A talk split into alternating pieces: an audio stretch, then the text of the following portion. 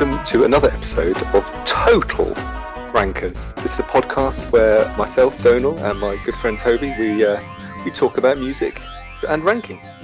That's pretty much it. That's what we do. Toby, how are you? I'm very well, thank you very much. I was pretty stoked by our um, debut performance last week. I think it, it soared to at least a six, and uh, yeah, I'm excited that there's more to come. And are you coping well with isolation and lockdown, or are you losing your mind? I'm completely losing my mind. Um, earlier on this morning, I insisted that my family go for a walk, and it's about minus four today, and it was so cold that by halfway through the walk, I'd actually lost the feeling in both of my hands.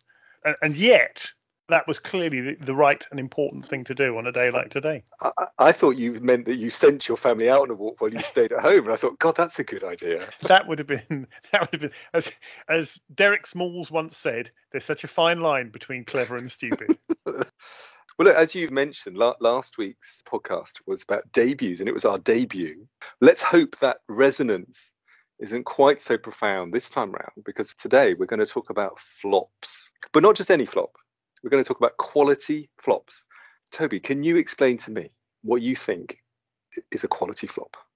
Well, I think the interesting thing is that before you suggested this, it hadn't actually occurred to me that such a thing really existed. When I first thought about it, I thought about it in the context of, of the cinema because right. you know there are quite a few movies in the, the history of the cinema which completely flopped, and yet looking back are seen as masterpieces. But I'd never really thought about that in terms of albums. And I suspect that's mainly because when I listen to them, unless I really know the artist in an in depth way, I'm just listening to them and think, this is good or this is bad. I'm not necessarily seeing it in its context. What was interesting about this for me is unlike last week, where, as we discussed, yes, we were talking about debut albums, but basically we were talking about albums we really liked that happened to be debut albums. This week, I think we can't divorce the album from its historical context and its reception, I suppose, the reception that it gets. Absolutely, because what makes a flop a flop was one of the interesting questions. And I suppose that it could be because the artists themselves disavow it and say, no, this is a bag of shite or whatever. And certainly with one of mine, um, one of the protagonists almost said that word for word. but actually, you've got to look at things like sales and reception. And I think you've also got to look at it in the context of the arc of that artist's career. Because if your first album sells 23 copies, well, that's not a flop. And if your second album then sells 24 copies, potentially that's a hit. that's progression. I thought it was a really yeah. interesting idea, really challenging. The first time I thought of it, when, when you suggested, it, I thought it through and I thought, I have no idea what I'm going to do. And I ended up with a list that was too long, which I had to cut down there are a lot more quality flops out there than I originally thought. I was also reflecting on it, and I kind of thought expectation is probably the key concept for me. You know, uh, if if the artist thinks they're about to change the whole history of music, you know, and don't, that's perfect. Or record companies, fans with great expectations. It seems to me that's one of the key things. And if it's career derailing, then it's a flop, no matter what, I suppose how much it sales or, or anything. So it's like a, there's a, a set of characteristics of a, a, flop that maybe not all flops share, more like family characteristics, as it were, the flop family. And maybe we'll think uh, at the end about what, what we've learned about what makes a quality flop. Toby, I'm going to send you off first with the fifth most quality flop of all time, in your opinion. Well, this one is a sad story. It's a sad story of Liverpool folk in the 1980s. oh dear. My flop number ready. five is Liverpool by Frankie Goes to Hollywood. That's sad. Now, you and I were about 14 years old, I think, when Relax hit the airwaves. And I wasn't very interested in it. I wasn't really interested at that point in any song that was less than 18 minutes long. um, and you weren't, I think, interested in any song that, that had emerged post 1970. That's pretty much true and so you know yes fine fine. Two tribes yes fine. And it, i got mildly irritated when there was that thing about oh this is the first band that's done three number one since gerry and the pacemakers because of course that somehow suggested they were better than the beatles. And well, I better than that, gerry and the pacemakers i didn't really have much of an emotional connection with gerry and the pacemakers um, but i did with the beatles. And I, I, I remember almost coming to blows with somebody in our class at school over how good he thought Frankie Goes to Hollywood was. So, for reasons that actually I don't quite recall now, but maybe just because everyone did, I actually bought the album Welcome to the Pleasure Dome. And having bought it and listened to it, I was affirmed that it is an absolute pile of pants. It was. I think I borrowed it from you. It's quite uh, possible. And because I didn't want to buy it either. I was a bit like, oh, unsure. And yeah, I thought it was terrible. Other than those two songs, there's almost there's actually nothing there. It's like, where's where where's the music? What is going hmm. on? I've got my copy here. Wow. And and because uh, I, I sort of looked into it, and it is extraordinary. One of the inner sleeves is actually a merchandising order form, which I think must have been a piss take, but it, it's there. And in the middle, in, in the middle of the gatefold, it's there's a quote. It says, I get buzzed off the fact that Andy Warhol's heard of us because he gets buzzed off the fact that Picasso has heard of him. so two degrees of separation. Yeah, there was a suggestion of some kind of artistic li- lineage, but Picasso, Andy, Frankie, and, and of course, and of course there were there were all the T-shirts and the, the tote bags and all that, and they were obviously having a really good time. So when I look back on it now, I think actually it is a terrible album, but fair dues, they were clearly having a really good time. Then they released Liverpool as their second album. And again, my recollection looking back is that it was very, very hotly anticipated. It was like Frankie are going to smash it again. You know, there's going to nobody else is going to bother recording music for or releasing music for about the next six months because it's going to be Frankie, Frankie, Frankie. They released a first single called Rage Hard, which got yeah. to about number four, and then the album came out, and then there was just silence, silence. and that was the end of Frankie Goes to Hollywood. Now, I have listened to the album and the thing is, it's pretty good. Mm-hmm. But why I think it's actually a really sad story is that it's an album of music.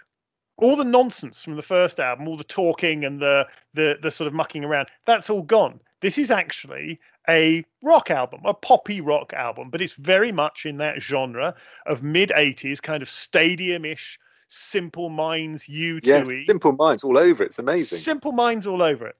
And I think this is them saying, okay, we've done all that farting around. We've had a laugh with you. We're actually musicians, guys. We can actually make music. And oh, dear, that never ends well, does it? And everyone just said, "No, you're all right, mate." Don't do that. And the thing is that it's good. I think it's perfectly good.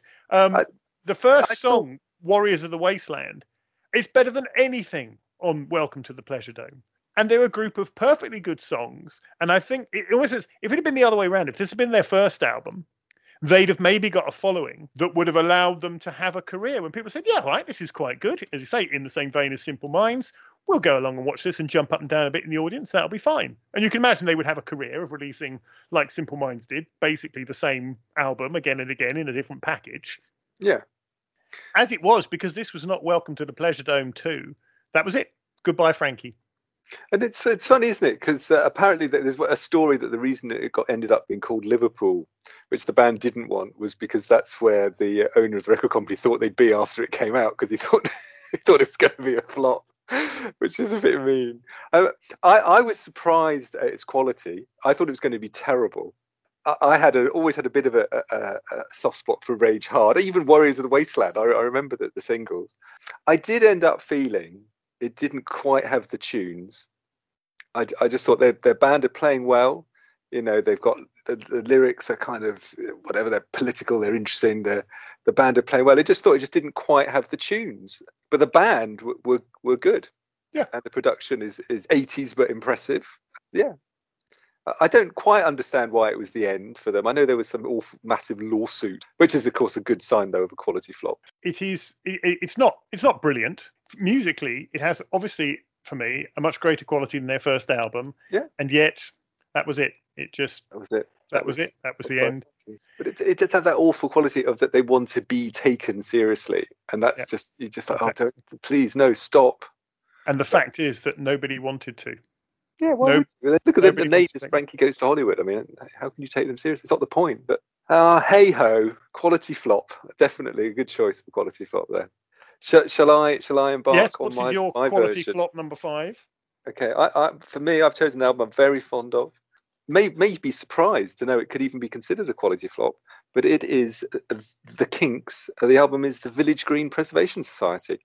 Um, now, why is that a flop? You might say it's possibly their most famous album.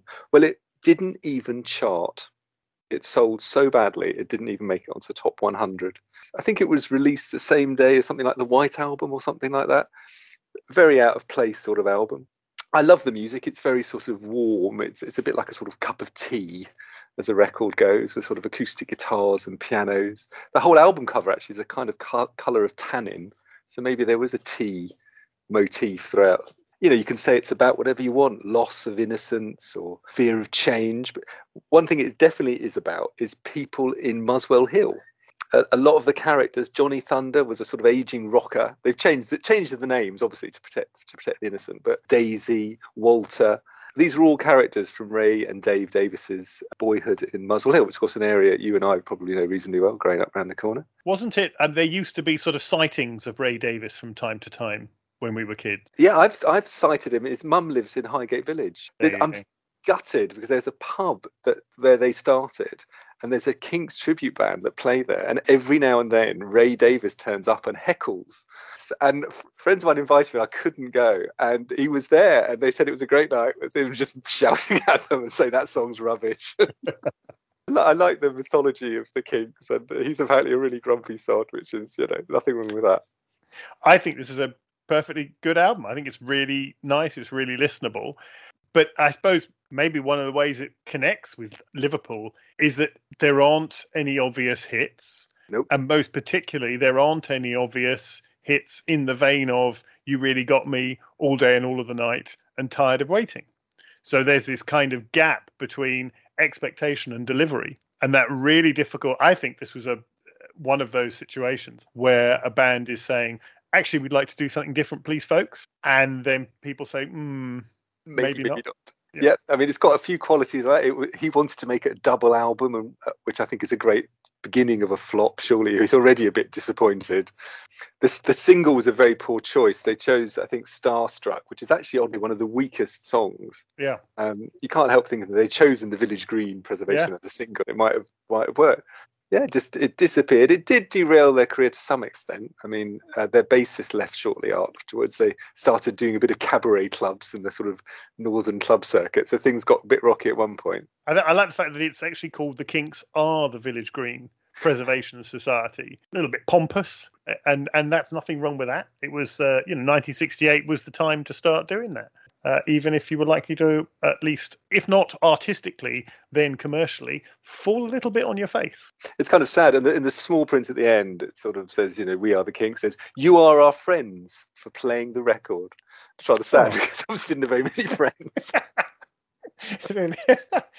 oh dear. But uh, yeah, it's a, like a quality flop. Toby, take take us deeper in the world of quality flops.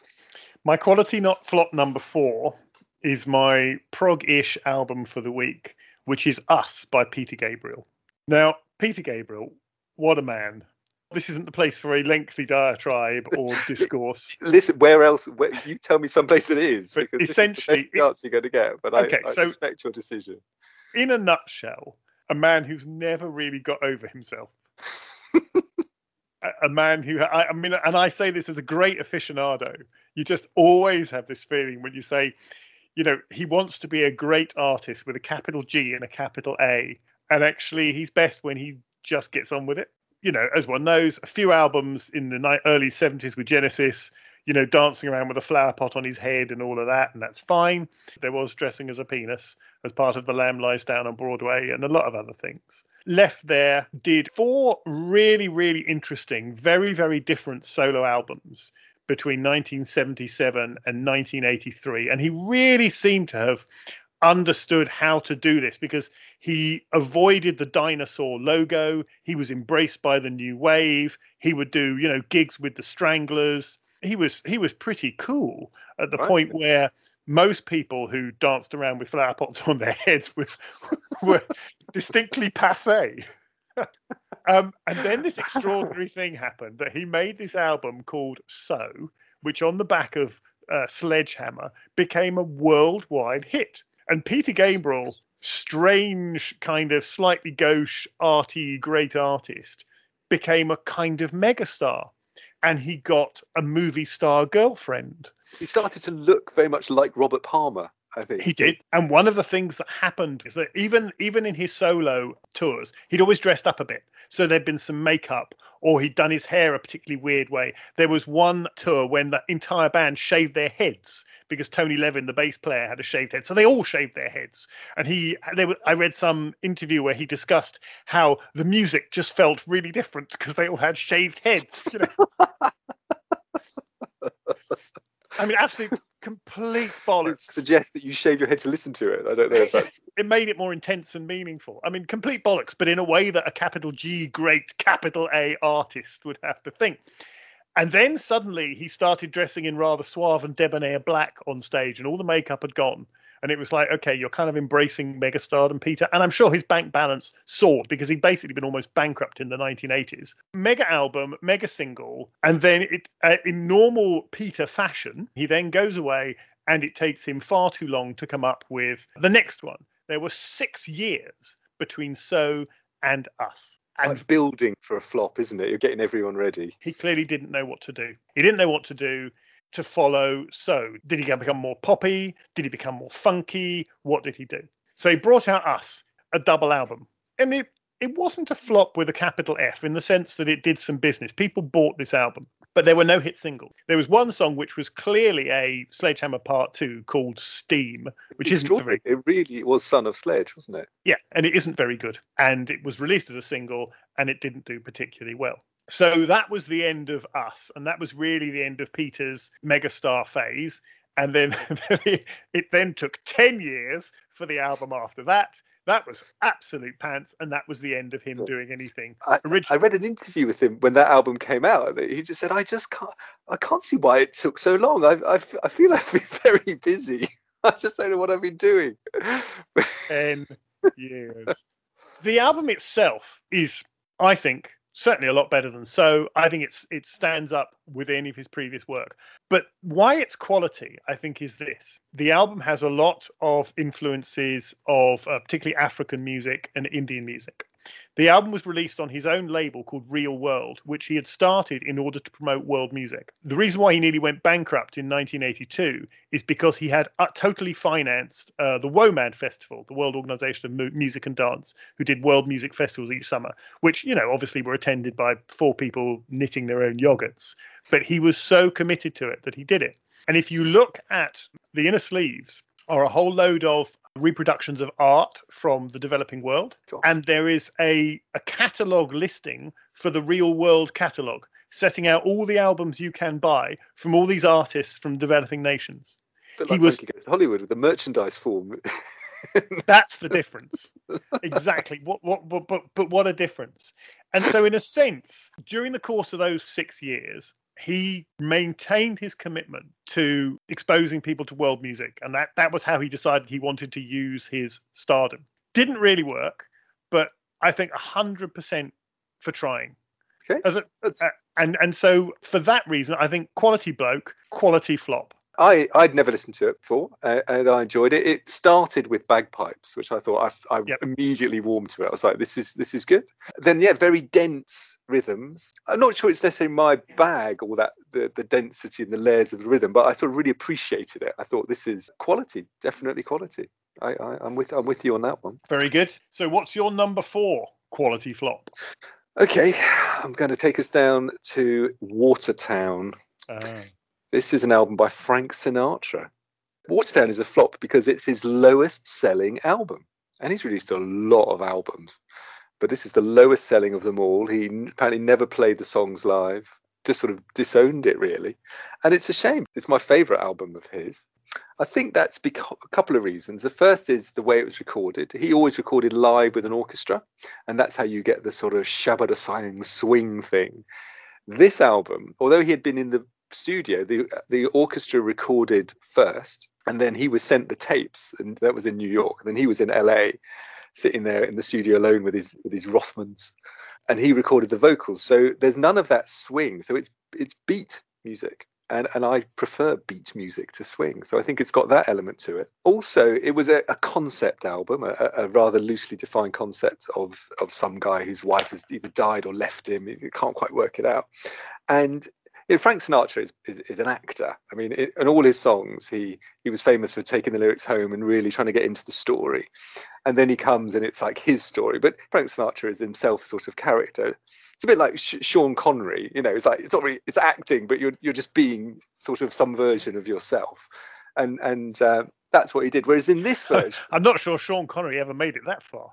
have, speak, have you heard Sean Connery's version of "In My Life"? No, but I'm going oh to listen to it right like, now. There are places I remember. But some have changed.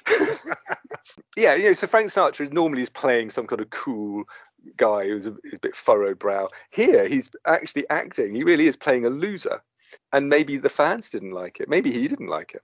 I don't know. And anyway, I, it didn't do very well, but I I love it. I know nothing at all about Frank Sinatra apart from his, you know, every so often rather poor movie roles and obviously singing my way, which was you know better in translation by Sid Vicious. I but I was I was amazed by this because when you when you sent this through, I thought, oh blimey, I have to listen to a Frank Sinatra record, and I assumed it would be him crooning, finger popping, being a cool dude, possibly wearing a hat, and would really irritate me. Uh, like that entire genre, I can't. I've never really no, understood it. Never really understood any of it. But this is really weird. It's yeah. so it's so dark. Yeah. I mean, there's no finger popping. it reminded me of kind of the Pogues at their most slow and depressed. Really, really dense music. And there is no light and dark. It's just dark. And when I looked into it and I found this is a concept album, I think I think the thing I read suggested that it was about a guy whose wife has left him. What a thing to do a whole album about that. It's absolutely extraordinary. And he must have really wanted to do something very different. And in a similar way to a lot of the narrative that we're hearing, generally people said, no thanks, Frank. No, We'd rather you didn't. Um, and it was produced by um, one of the Four Seasons, Bob Gaudio. I didn't know that because I know it was written by a guy who just before this album he'd written a concept album for the Four Seasons, which I really hope we can find time to talk about some some ranking of some kind because it's it's quite something too. Is is the album you're talking about genuine imitation life Gazette? That is it. That is it. It is downstairs on my shelf. and there's a little bit of a layer of dust on the top, but I, I, will I will go and blow it off at some point, and we can talk about genuine imitation love life Gazette because I think that, I think that, but this I thought thank you for letting me know that it existed because I will I will listen to it again when I'm psychologically strong enough to do so. There we go. Watertown quality flop. Toby, a quality flop. What's next? My number three quality flop is Homebrew by Neneh Cherry. Neneh Cherry is I'm a I'm a I'm a huge fan. It's quite difficult to be okay. a huge fan of Neneh because she doesn't actually produce very much music, which is kind of irritating. But the music that she does is really high quality. And most people will know Neneh Cherry for mainly one thing, which is Buffalo Stance, which was side one, track one of her first album. Big hit. And I remember listening to it back in um, 1989, I think it was. And it was it, it was the right time for me. It was just the point where I was getting more interested in in in funk and hip hop, and I thought it was fantastic. I listened to the album. Uh, I thought it was fantastic. And I thought, yeah, great. I'm going to be a Neneh Cherry fan. Very much looking forward to more from Neneh. Homebrew came out three years later, and it was pretty much a flop. I mean, from that point, again, in a similar way, I think to what one would say about the, the, the Peter Gabriel album, generally people don't know the songs from Homebrew, and it didn't really chart, and the singles didn't chart.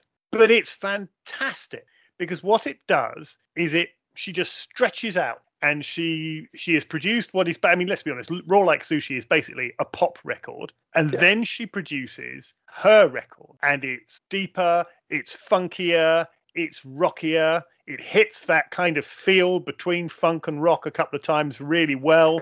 There's a you know there's a song which samples John Bonham's drumming from When the Levee Breaks and that's you know you're 99% there with me already. Is it the duet with Michael Stipe it sort yeah, of starts with the Steppenwolf sample Oh, yeah. that's, that's fantastic. It's a fantastic. great tune, but it wasn't what people wanted from her. So essentially, it flopped. and you know, since that time, she's produced two albums and contributed on another um, over the best part of 30 years. Wow. But homebrew is Peter Gabriel something to aim for. It really does. The lyrics were interesting. They were sort of moving between sort of sounded a bit like a domestic argument of some kind with some guy who, who obviously really annoyed her. Uh, very political statements. Uh, it just kind of moved around a lot in a way that I sometimes found a little bit difficult to to identify with. Felt very personal all the way through. Even the see, even the um the title, homebrew. You know, this is her. It's a very personal thing. It is that thing of that. This is my. Mm. This is this is the music I want to make, and a little bit sad. I, I just associate homebrew with my uncle John and this really sort of undrinkable beer that he makes. Maybe this was the undrinkable album. That maybe the trouble is, I don't, I don't think that's what Neneh was aiming for, but I think it might be, unfortunately, what she achieved. Isn't that always the story of homebrew? I suppose. I think it probably is. it's a gap. It's that gap. Oh dear. I hope she was pleased with it because it was a good record. Good record. I, have read some interviews with her. She seemed chipper enough and philosophical enough about the whole thing. Yeah, um, no, I, I, I, think I think she was. Um, I don't think she ever knew that um, during that late '80s, early '90s period, I had quite a serious crush on her.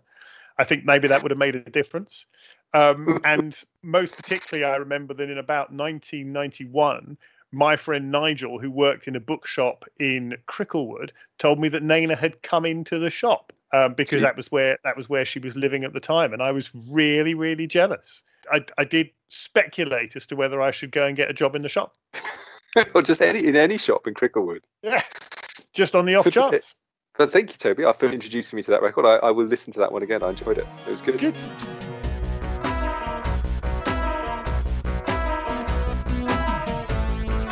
Okay. I shall tell you my version. My version of the third most quality flop of all time is an album by a band called Talk Talk, another 80s band, and this album called Spirit of Eden. It's, I think, a flop because it's charted at number 19, which isn't absolutely terrible. But uh, I think the previous album sold 4 million, and, and this one certainly didn't.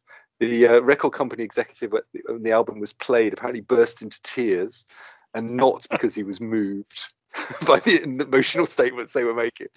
And they never toured again and I think it was definitely a flop. I like it because I think it's a very uh, ambitious record. They used to record sort of a saxophonist for like all day and then use like three seconds for the album. They spent months and months fiddling about with tiny, tiny bits of music and sound. It's actually, I think, a, a pop album at heart. There's hooks. The the songs always have a, have a very conventional structure, but just weird pop songs and very strange hooks the voice, the singing is more like an instrument really than anything else. The lyrics don't seem to really matter. It's just another sound.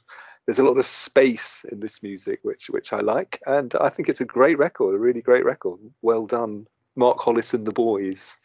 And it, it um, followed up from their biggest success, didn't it? I mean, look, I, I, this, I had no knowledge of this album. I had only vague knowledge of Talk Talk. They weren't really my kind of thing. Somebody once gave me a, a, copy of The Color of Spring. I think I have to say that it, it, it, it hit the turntable a couple of times and then it hit the charity shop. This album feels like it came a little bit out of nowhere. I think. You think this one's better? Mm, definitely. I really like it. Are you not so sure? It's it, it is it is not quite my bag. Um, I think I can. Let me say this. I think I'm gonna have, I'm gonna have to edit out a lot of these pauses. no, no, it adds to the tension, the tense exchange. I can see in retrospect like a Jeremy why... Paxman interview. I'm going to ask you again and again. Do you like this album? Hmm. I don't really. I can see why oh, you dear. might, but I, I, there was a kind of strain of uh, sort of slightly quirky British pop during that period that fundamentally got right on my tits. And I think Talk Talk probably live in that neighborhood for me. People used to get called art rockers. The concept of art rock has always really irritated me. You know, just be one or the other. You know? and the sense that by calling yourself an art rocker, that somehow you've got a little bit of extra oomph and you can look down slightly on people who aren't. You're a head start in people taking you seriously. It's, it's almost cheating.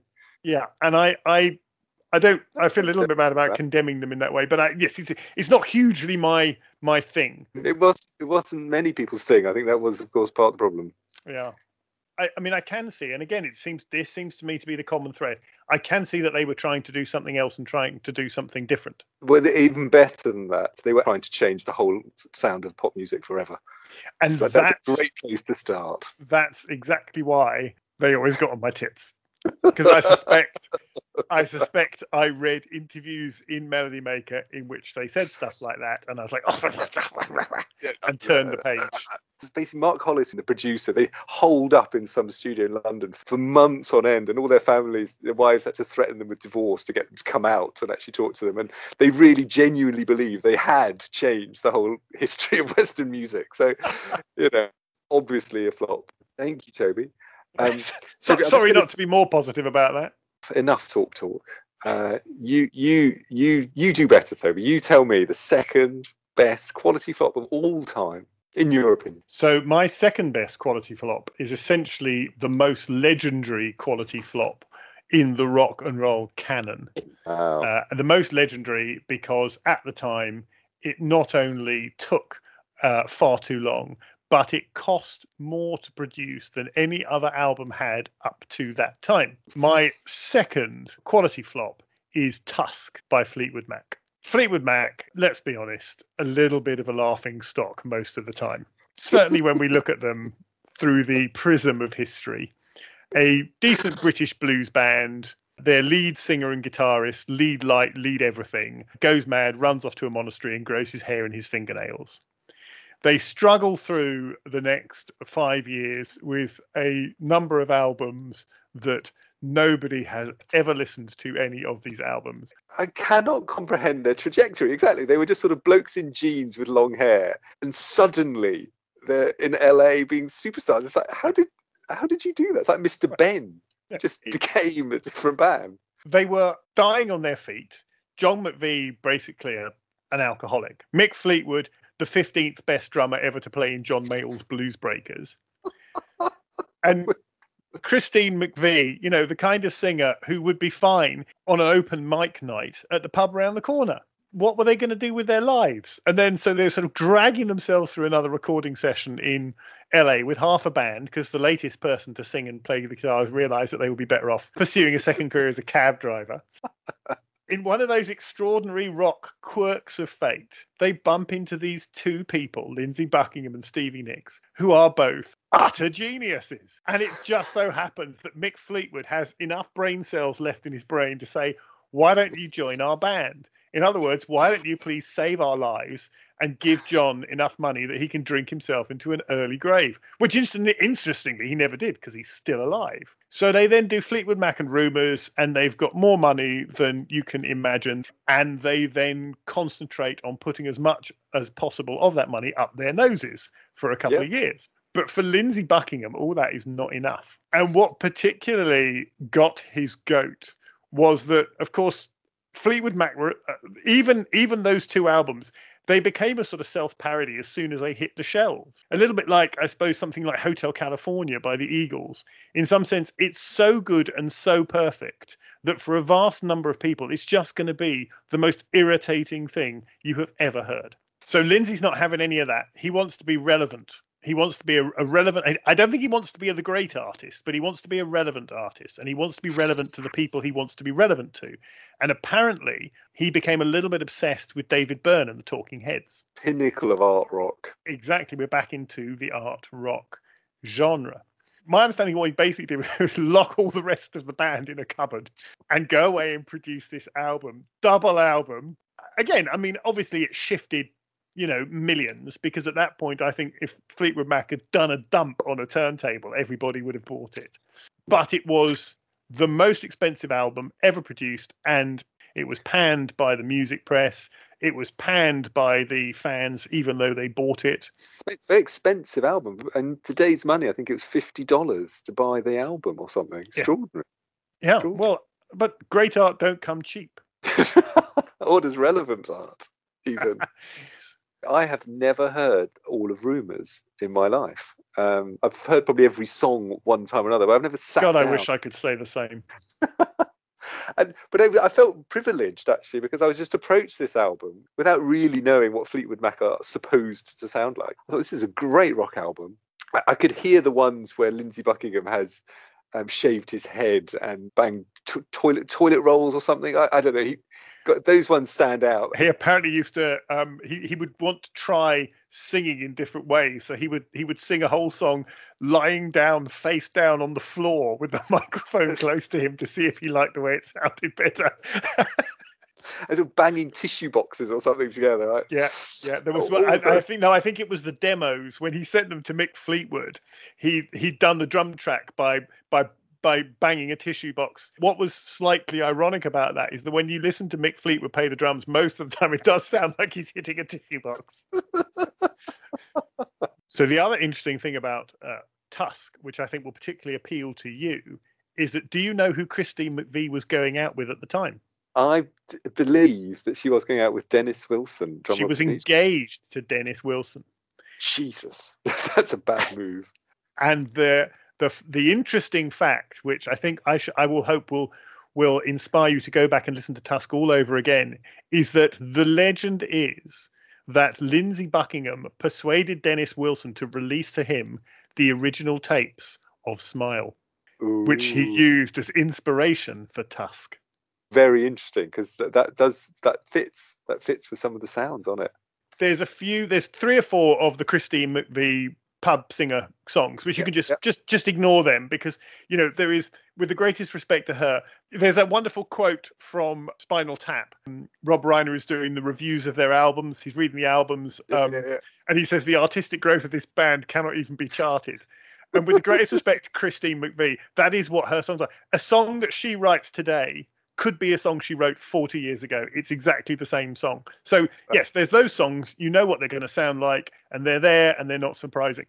Stevie Nicks, I'm absolutely certain, saved up all of her good stuff because a year after this was produced, she brought out her first solo album, Belladonna, ah. which is, I mean, just an absolute masterpiece. And her songs on this are a bit meh. But that's not what's interesting in the album either.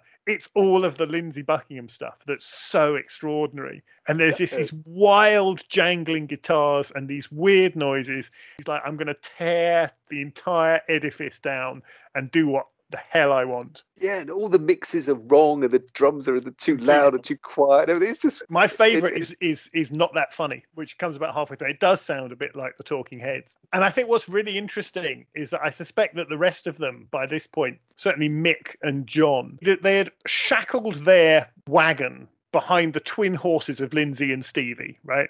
And so they didn't really have a choice but to go with this.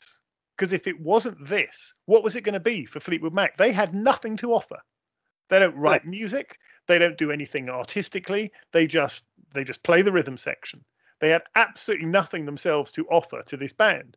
Christie, it's a like sort of definition of, of, a virus, isn't it? The way the virus actually isn't alive; it's just got a sort of structure. Yes, exactly. They're, they're like the two luckiest men in show business, really.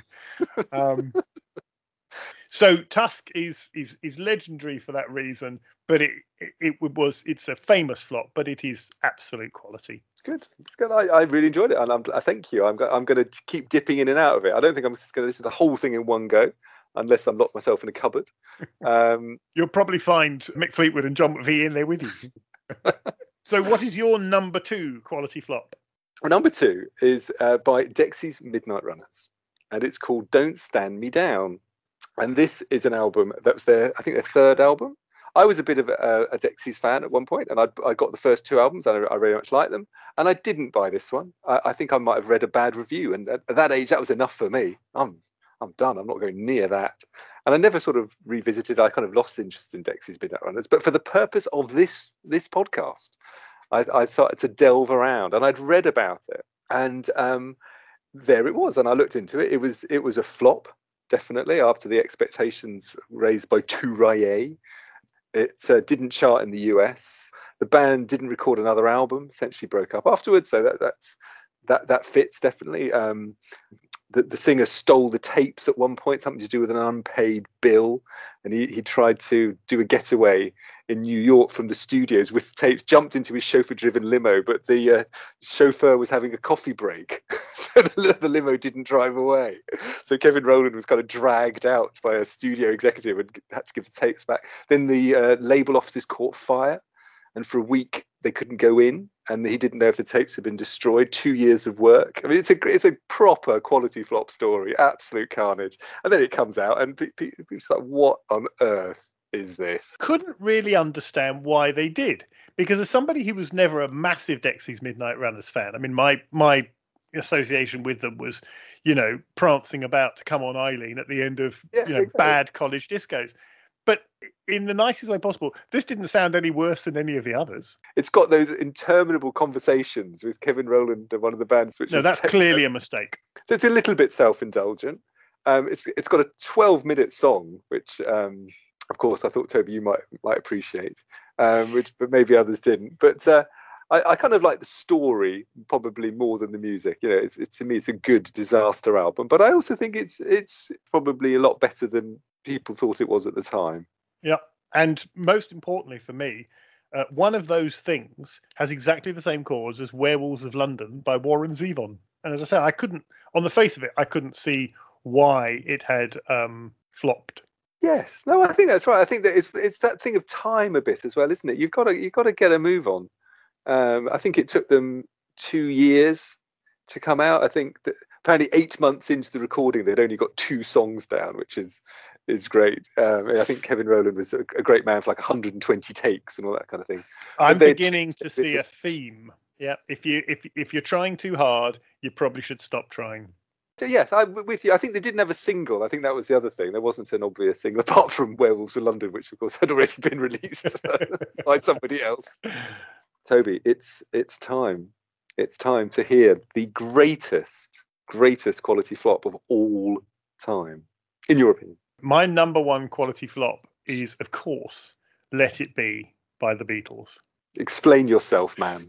It's so difficult to know where to start. Well, how, I think how can you say it's flop, and how can you say it's quality? Exactly. The, qu- the question is, how can one possibly say this has quality? This is the album that John Lennon famously said was the shittiest shit he'd ever heard um, it's difficult to know where to start with Let It Be, isn't it? Everything about it is kind of so tragic. It, um, it makes me so tense. Listen to it. It's like watching your parents yeah. have an argument. It's just awful. So it the tension, like oh.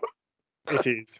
So, so in the very, very briefest way, as I'm sure everyone knows, there were lots of sessions, went very badly, produced um, the pile of shittiest shit and then this thing happens that I, I mean, I, st- you know, after, I still don't understand. Is that they say let's take a break from these sessions and go and do something else, and in what seems like about five minutes flat, they produce Abbey Road with some of the greatest songs ever written. Uh, how does that happen? I don't understand how that happens. The only, I mean, I suppose you know, is the explanation? Well, that just happened to be the week that Yoko was out of town. It can't be that simple but I do not understand it. I don't understand. You can spend two years coming up with this pile of shitty shit, and you can spend five minutes coming up with "Come Together," "Here Comes the Sun," and then having essentially split up, they decide to release "Let It Be." I think mainly if they've got the movie to do, and it just had to get done. And then, I mean, we won't go into vast detail about all the various versions and whatever. But what we ended up with was this kind of absolute dog's dinner, mainly produced by Phil Spector. And it lives up to the hype of being the shittiest shit ever. So why is this a quality flop? It's a quality flop because of one thing only.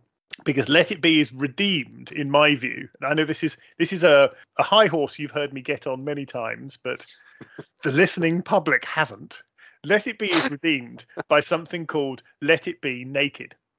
And very yes. briefly, what happened is that um, Macca, who always hated this, he hated the Phil Spector versions. He hated the Long and Winding Road, which he's right about. He's not quite right about how much he should hate the Long and Winding Road. He hates the mix of it that Phil Spector did. He authorized the release of the original tapes to these guys, who remixed and regenerated the entire album. They took off the horrendous two little bits that are Dig It and Maggie May. They put on Don't Let Me Down, which was the B side of Get Back and's a good tune. And they stripped out all of the nonsense. So Long Winding Road is just Paul and a piano. Interestingly, and I didn't realize this till I was doing my revision for this, I didn't realize that Phil Spector had dropped across the universe by a semitone. Did you know that? I did not know that. I got to the point where I was listening to the two versions simultaneously, and I was listening to it in D flat on Let It Be and D natural on uh, Let It Be Naked. And Let It Be Naked is great. And it was like having a new new Beatles album, especially the, the Long and Winding Road that you mentioned, just to hear it the way it should have been. I so enjoyed that. Are you claiming though that the original Let It Be is quality? I mean, I'm yes, I am. But what I'm saying is, it is the very definition of the the the ruby in the dust. That the dust was so thick that actually you've got to go beyond the original album to the original tapes. and you've got to give them to somebody and let them do the songs that as they should have been done and then you get the ruby because I, I listened to it again feeling tense and I concluded that I the songs I liked on it were "I Me Mine." And, you know, I'm a huge Beatles fan, so yeah. this is the one album I find really different. I like "I Me Mine," but I actually really like um, "Dig It" and and Maggie May, and maybe Ponder. You know, McCartney came out the same day as "Let It Be," his Paul's solo album, and actually that sounds like an entire album of "Dig It." I just found myself thinking I enjoyed those bits. I don't like. I know you like "I Dig a Pony," but I just I just can't be having it with that song. I like Dig a Pony. Two, I like oh, I like I've got a feeling. Yeah. That's a fantastic song.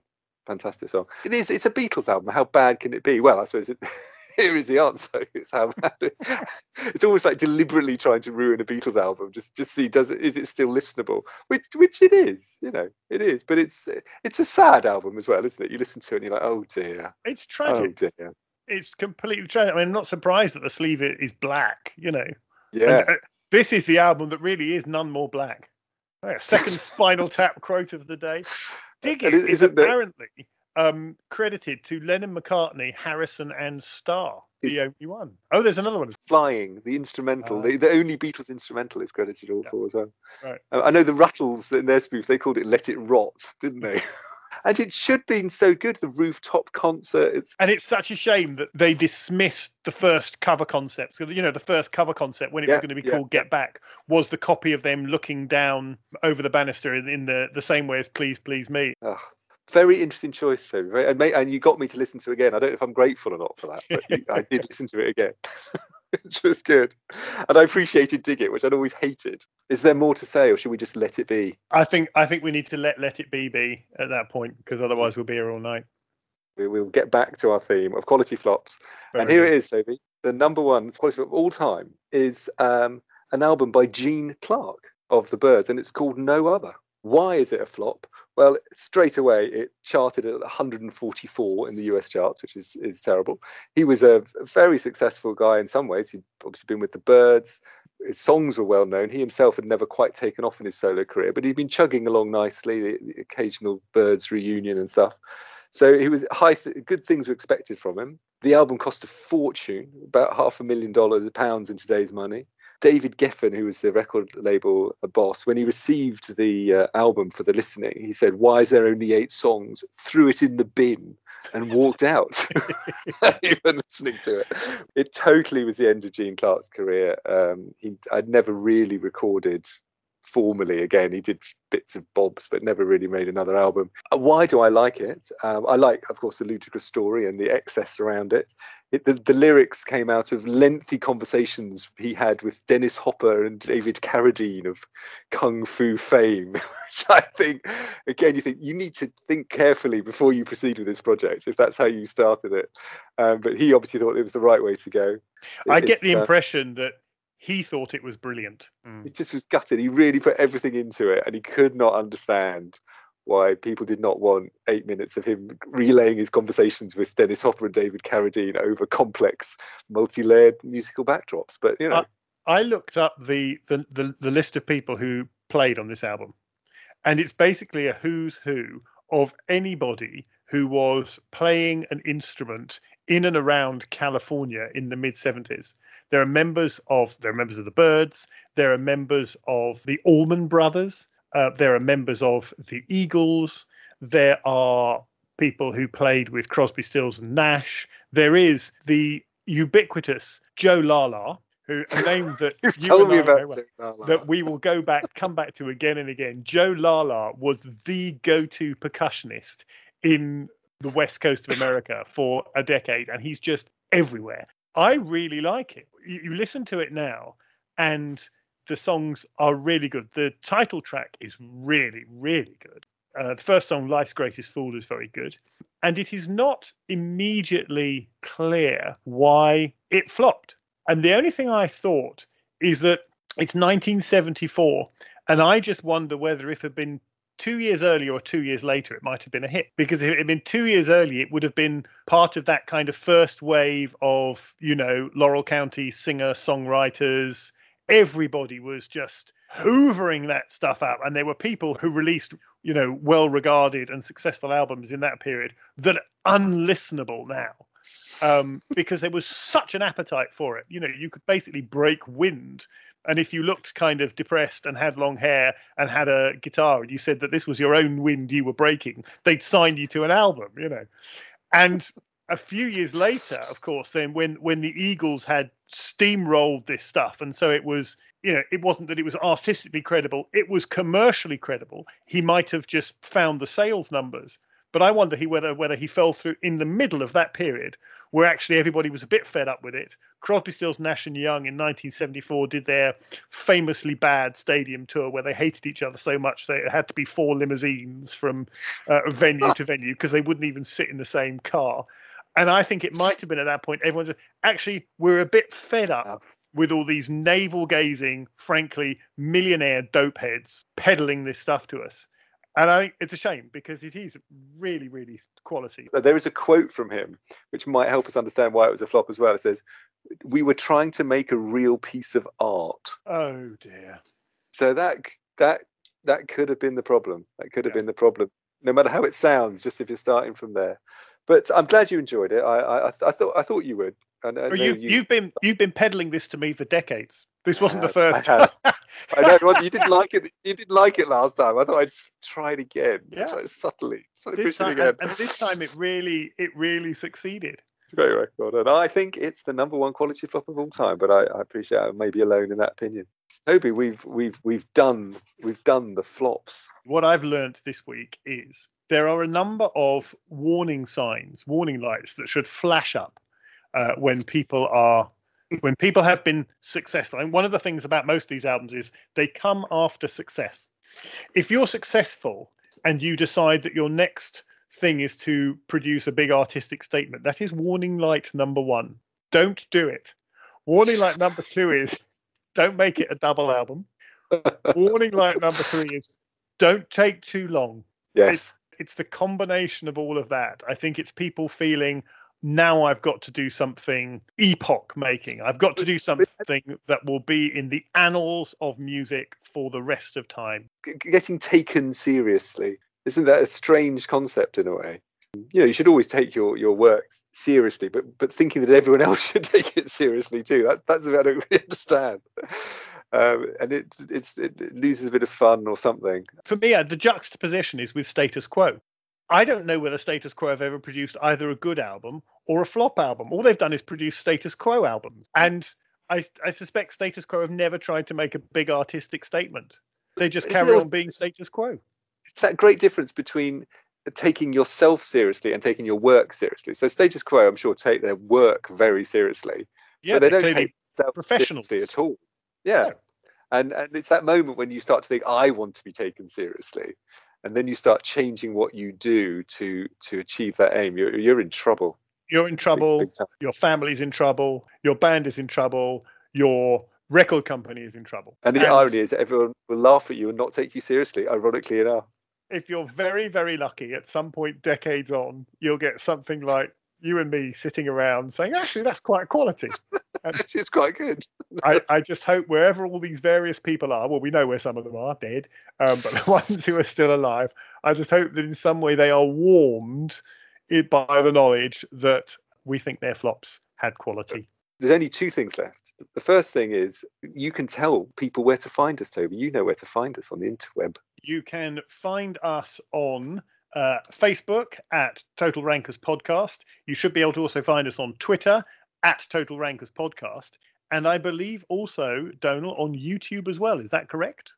That is correct. We have a YouTube page channel. I'm not sure, but we have it. Um, thank you, Toby, for telling us where people can, can, can find us. And the last thing to do is talk about the next podcast, which mm. the theme is essentially people who've had runs of three albums, good albums, run of three, three in a row that are good quality. And Toby, you've got another way of describing that. Can you can you enlighten us? The legend of the three-peat.